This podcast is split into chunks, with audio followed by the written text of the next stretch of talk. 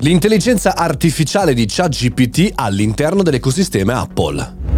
Buongiorno e bentornati al Caffettino Podcast, sono Mario Moroni e qui oggi davanti alla macchinetta del caffè virtuale facciamo una nuova chiacchierata, critichiamo una nuova notizia nel mondo tech, cercando di essere utile per noi professionisti imprenditori e perché no, studenti. Oggi parliamo di ChatGPT, dell'intelligenza artificiale come spesso facciamo, ma dal lato Apple. Se da una parte il mondo Microsoft sta testando diverse cose, sia in cloud che anche sui propri sistemi con Bing per esempio, esempio Microsoft e ChatGPT insieme nel motore di ricerca del futuro, questo è quello che sostiene Microsoft, un, diciamo così, un motore di ricerca che parla con noi. Ecco, il mondo Apple eh, o utilizza sistemi online, sistemi SaaS, sistemi diciamo così su internet oppure sul proprio computer deve eh, provare, testare delle cose nuove. Io personalmente sto provando MacGPT L'app creata da Jordi Bruin è diciamo un'applicazione molto semplice, nativa sul sistema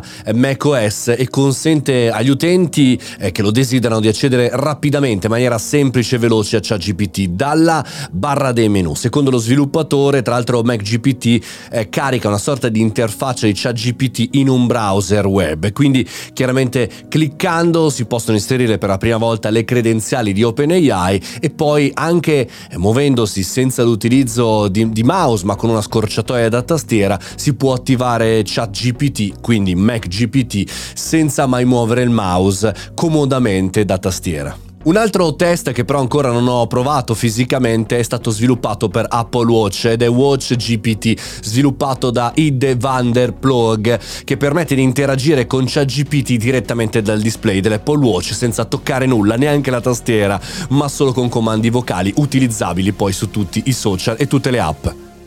Quando accadono queste sperimentazioni, queste app in cui la community si muove su un sistema operativo come macOS, è chiaro che tutto eh, va a significare che Apple sia un po' indietro da questo punto di vista, oppure che abbia fatto una scelta ben chiara. Sappiamo bene come l'azienda di Tim Cook sia molto molto sensibile alla privacy, l'utilizzo dei dati, a dare, diciamo così, contenuti di qualità e così su Apple Plus, la sua video streaming, pochi contenuti ma molto di qualità e così con i suoi prodotti. Non muoversi quindi attivamente sul mondo dell'intelligenza artificiale può voler dire anche che ci stia pensando e abbia valutato il fatto che è meglio mandare avanti gli altri. Un po' come tra l'altro accade in tantissime tecnologie, è stato così anche nel passato, eh, anche con i, vari flop del metaverso, del mondo cripto. Apple ha sempre avuto una sorta di distanza eh, per poter realizzare anche, è stato così anche in passato in maniera abbastanza decisa per i social media, non ha mai voluto se non qualche test test entrare in quel mondo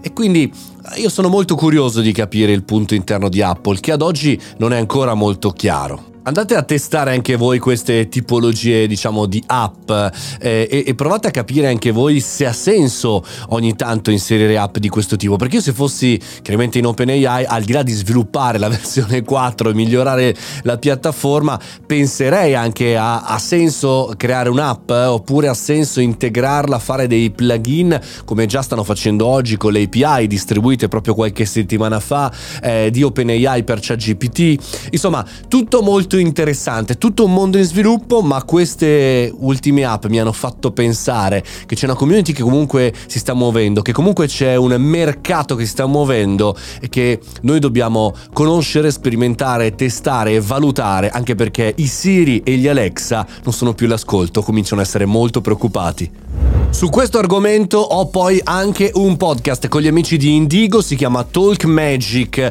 intelligenza artificiale, chat GPT e il nuovo futuro. Andatevelo a cercare su Spotify, sul vostro account, perché su Spotify lo potete anche vedere in video, per cui molto interessante anche questo esperimento. Talk Magic e poi fatemi sapere. Noi con il Caffettino Podcast ci sentiamo domani, fate i bravi, mangiate le verdure e forza e coraggio, intelligenze umane.